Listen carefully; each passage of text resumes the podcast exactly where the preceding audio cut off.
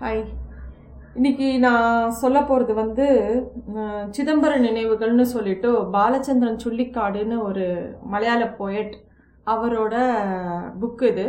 அவர் அவரோட வாழ்க்கையில் நடந்த இன்சிடென்ட்ஸ்லாம் ரொம்ப சுவாரஸ்யமாக எழுதியிருக்காரு. கொஞ்சம் கூட பொய்யே கலக்காமல் உண்மை அப்பட்டமாக எழுதியிருக்காரு. ஸோ யாராவது இதை படித்தாங்கன்னா அவங்க சில சமயம் அதிர்ச்சியாக இருக்கும் சில சமயம் நெகிழ்வாக இருக்கும். எப்படி வேணால் சொல்லலாம்.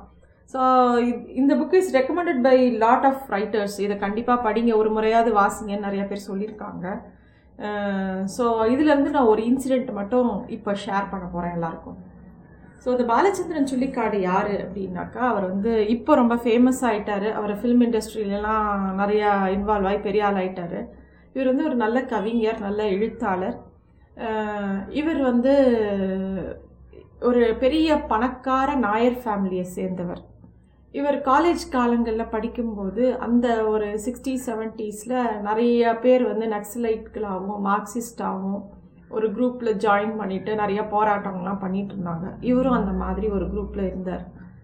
அப்போ வந்து இவங்க வீடு ரொம்ப பாரம்பரியமான ஒரு தரவாட்டு வீடு. அவங்க அப்பா வந்து ஒரு நாள் இவரை கூப்பிட்டு நீ என்ன காலேஜுக்கு ஒழுங்காக போகிறது இல்லையா? அப்படின்னு கேட்குறார் இவர் பொய் சொல்லலாமா உண்மை சொல்லலாமாங்கிற ஒரு நிலைமைக்கு வரும்போது அவங்க அப்பா வந்து பலார்னு ஒரு அற விடுறாரு.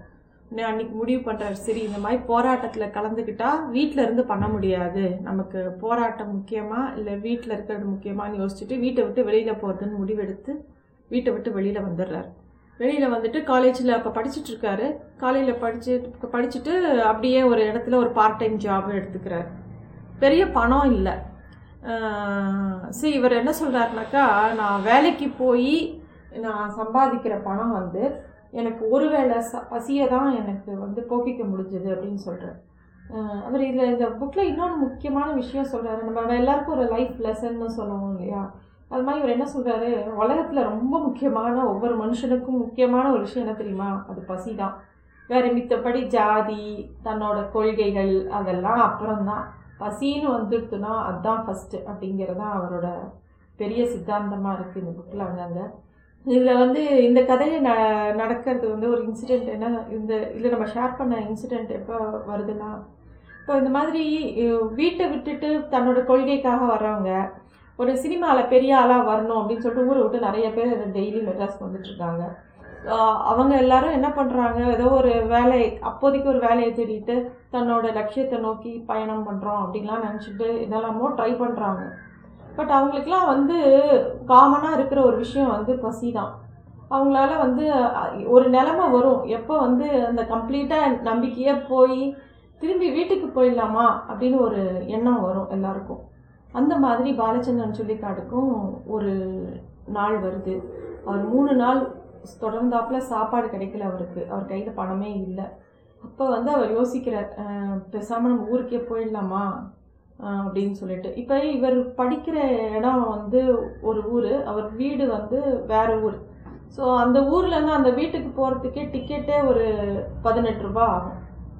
ஸோ என்ன பண்ணலாம் அப்படின்னு யோசிச்சுட்டு இருக்காரு. கையில் கொஞ்சம் பைசா இருக்குது சரி அப்புறம் என்ன பண்ணலான்ட்டு அவருக்கு தெரியல. ஊருக்கு போகிறதுக்கே காசு வேணும். அதுவே அவர்கிட்ட இல்லை. மூணு நாளாக அவர் சாப்பிட வேற இல்லை. ரொம்ப கண்ணெல்லாம் பூச்சி பறக்கிறது என்ன பண்ணுறதுனே தெரியல. அப்போ ஒரு ஹோட்டலுக்கு போகிற போட்டு போயிட்டு ஒரு மசால் தோசையை சாப்பிட்றாரு பசியில். அப்புறம் தான் அவருக்கு கொஞ்சம் தெம்பே வருது. சாப்பிட்டப்புறம் சாப்பிட்ட அப்புறம் சரி பணம் இல்லைன்னு சொல்லிட்டு நேராக போய் அந்த கல்லால் உட்காந்துருக்கார் ஒரு ஐயர். அவர்கிட்ட போய் என்கிட்ட பணம் இல்லை ஆனால் பசிச்சதுன்னு சாப்பிட்டுட்டேன் அப்படின்னோடனே அந்த ஐயர் எழுந்து பலார்னு ஒரு அற விட்றாரு உனக்கெல்லாம் ஃப்ரீயாக போகிறதுக்கு நான் ஹோட்டல் நடத்துகிறேன் அப்படின்னு சொல்லிட்டு உள்ளே வந்து ஒரு ஆளை கூப்பிட்டு டேய் இவனை உள்ளே போய் வேலை வாங்குடா அப்படின்னு சொல்லி அனுப்பிச்சி விட்றாரு. இந்த இவன் இவர் வந்து போகிறார் அவன் உள்ளே கூட்டு போகிறான் ஒரு கறி அடுப்பு பக்கத்தில் உட்காத்தி வச்சு ஒரு மூட்டை வெங்காயத்தை கொட்டி இதை உரி அப்படின்னு சொல்கிறான் இவர் வந்து அந்த அடுப்போட ஹீட்டு அந்த வெங்காயத்தோட காரம் இதெல்லாம் சேர்ந்து அவருக்கு பெரிய கொடுமையாக இருக்குது இருந்தாலும் வேறு வழி இல்லாமல் உரிக்கிறாரு எல்லாம் உரிச்சிட்டு வெளியில் அமுச்சுடுறாங்க. அமுச்சு விட்றாங்க அதை உரிச்ச உடனே அவரை. அப்படியே வரும்போது வெளியில் வரும்போது அந்த ஹோ- ஹோட்டல் ஓனர் சொல்கிறார் இந்த மாதிரி ஒரு காசு இல்லாமல் சாப்பிட்டு பொழைக்கிறதுக்கு எங்கேயாவது ஒரு ரத்த தானம் கொடுத்தாவது காசு சம்பாதிக்கலாம்ல. நான் பார்க்க நல்லா தானே இருக்கு அப்படின்னு ஒரு கடுப்படிக்கிறார். அப்போ தான் இவருக்கு வந்து ரத்த தானம் கொடுத்தா காசு தருவாங்களா? அப்படிங்கிறதே இவருக்கு அப்போ தான் புரியுறது இத்தனை நாள் ஏதோ இவரே ஒரு நல்ல வசதியான குடும்பத்தை சேர்ந்தவர். இவருக்கு இதெல்லாம் ஒன்றுமே தெரியாது. அந்த ஹோட்டல் முதலாளி கடுமையாக பேசும்போது இந்த வார்த்தையை சொல்லவும் அது வந்து அதை பற்றி இவர் யோசிச்சுட்டே இருக்காரு. சரின்னு சொல்லிட்டு கவர்மெண்ட் ஆஸ்பத்திரிக்கு போகிறார் பக்கத்தில் இருக்கிற கவர்மெண்ட் ஆஸ்பத்திரிக்கு. அங்கே போனால் இந்த ரத்த தானத்துக்கு பார்த்தா ஒரு பெரிய கியூ நிற்கிது இவர் நினச்சிக்கிறாரு சரி நமக்கு தான் கஷ்டம் இல்லை கஷ்டம்னு நினச்சோம். ஊருக்கே கஷ்டம் போல் இருக்கு. இத்தனை பேர் நிற்கிறாங்களே அப்படின்னு சொல்லிட்டு இந்த அதாவது நம்ம அப்படியே பெரிய சோஷியல் கான்ஷியஸ்ஸு நம்ம ரத்தம் கொடுக்குறோம் கொடு கொடுக்குறோம் பிளட் டொனேஷன் பண்ணுறோம் இதெல்லாம் பெரிய நிறைய பேர் பண்ணுறாங்க பட் இந்த மாதிரி பணமே இல்லை வேற வழி இல்லை அப்படிங்கிறவங்க கூட நிறைய பேர் பண்ணுறாங்கங்கிறத அவர் அன்றைக்கி தான் உணர்ந்தார். உணர்ந்துட்டு இவர் அங்கே அந்த லைனில் நிற்கிறார் அப்போ இவர் பக்கத்தில் ஒரு பையன் நிற்கிறான் கிருஷ்ணன் குட்டி அப்படின்னு சொல்லிட்டு ஒரு பையன். அவன் பேர் என்னன்னு கேட்குறா கிருஷ்ணன் குட்டிங்கிறான் அவன் பக்கத்தில் நிற்கிறான் அவன் இவரை விட ரொம்ப சோகமாக இருக்கான். அப்படியே இவங்க ரெண்டு பேரும் அந்த க்யூவில் நிற்கும்போது பேசிக்கிறாங்க. அப்போ கிருஷ்ணன் குட்டி சொல்கிறான் நாங்கள் வந்து வேறு ஊர்.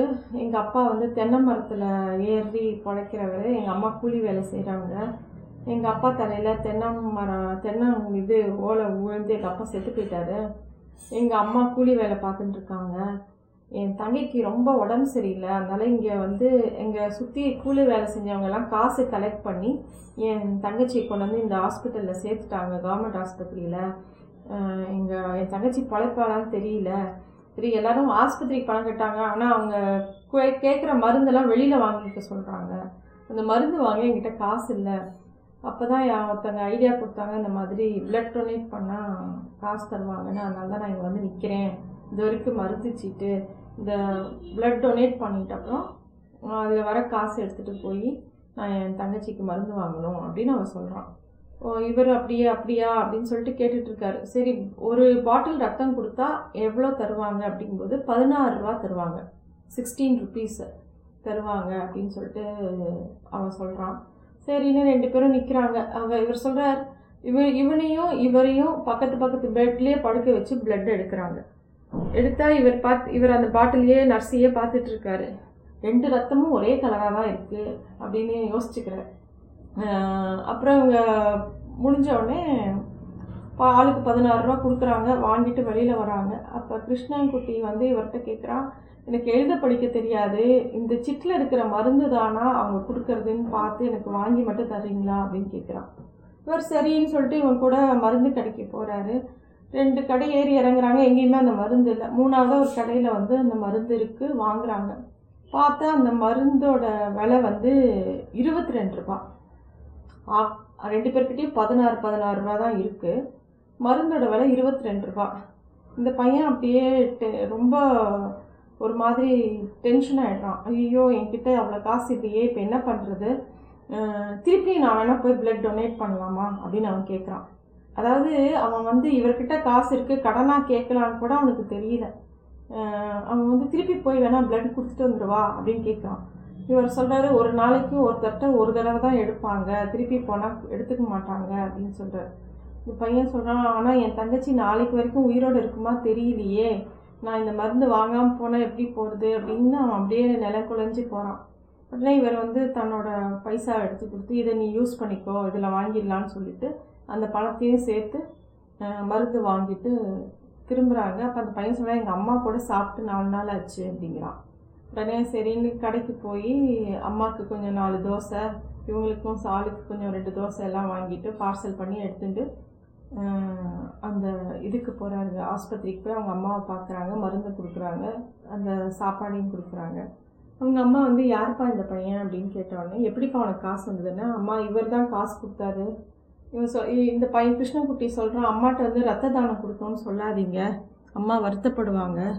ஸோ நம்ம வந்து நான் உங்ககிட்ட கடன் வாங்கினதாகவே சொல்லிக்கிறேன் அப்படின்னு சொல்லிட்டு அந்த பையன் வந்து அம்மா இவர் தான் எனக்கு காசு கொடுத்து ஹெல்ப் பண்ணார் அப்படிங்கிறா.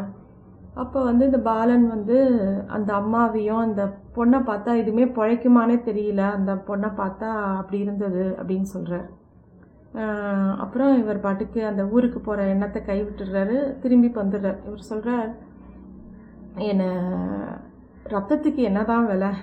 அப்படின்னு சொல்லிட்டு இந்த கட்டுரையில் அவர் கேட்குறார். அந்த பொண்ணு பழைச்சதா பழைக்கலையா? அப்படிங்கிறது எனக்கு தெரியல. ஆனால் அந்த பொண்ணு பழைக்கணும்னு நான் வேண்டிட்டு அந்த ஆஸ்பத்திரியை விட்டு வெளியில் வந்தேன் அப்படின்னு சொல்கிறார் இந்த பர்டிகுலர் இன்சிடெண்ட்டை பற்றி இந்த புக்கில் வந்து எப்பயுமே எல்லா புக்லேயும் முன்னுரை எழுதுவாங்க எல்லாரும். இந்த புக்குக்கு வந்து பொன்னம்பல் அடிகிறார் வந்து ஒரு முன்னுரை கொடுத்துருக்காரு. அவர் சொல்கிறார் கர்ணன் வந்து தன்னோட ரத்தத்தை வந்து கிருஷ்ணர்கிட்ட வந்து தானம் பண்ணுவான். தன்னோட புண்ணியங்களை எல்லாம் தானம் பண்ணுவான் சாகிறதுக்கு முன்னாடி. அந்த தானத்தை விட இந்த பாலன் பண்ண த ரத்த தானம் ரொம்ப சிறப்பானது அப்படின்னு எழுதியிருக்கு அது மட்டும் இல்லை அவர் என்ன இன்னும் இதை இன்னும் எந்த அளவுக்கு சொல்கிறாருன்னா கோபுரம் இருக்குல்ல கோபுரரோட கலசத்தில் வந்து அந்த கும் புனித நீர் இருக்கும். அதை விட இவரோட ரத்தம் வந்து ரொம்ப புனிதமானது அப்படின்னு சொல்லிட்டு பொன்னம்பல அடிகளார் இந்த முன்னுரையில் இந்த புக்கோட முன்னுரையில் எழுதியிருக்கார். இந்த புக்கில் வந்து இது மாதிரி ரொம்ப நெகிழ்வான இன்சிடென்ட்ஸ் நிறையா இருக்கு. எல்லாரும் கண்டிப்பாக படிக்க வேண்டிய ஒரு முக்கியமான புக்கு சிதம்பர நினைவுகள் பை பாலச்சந்திரன் சுள்ளிக்காடு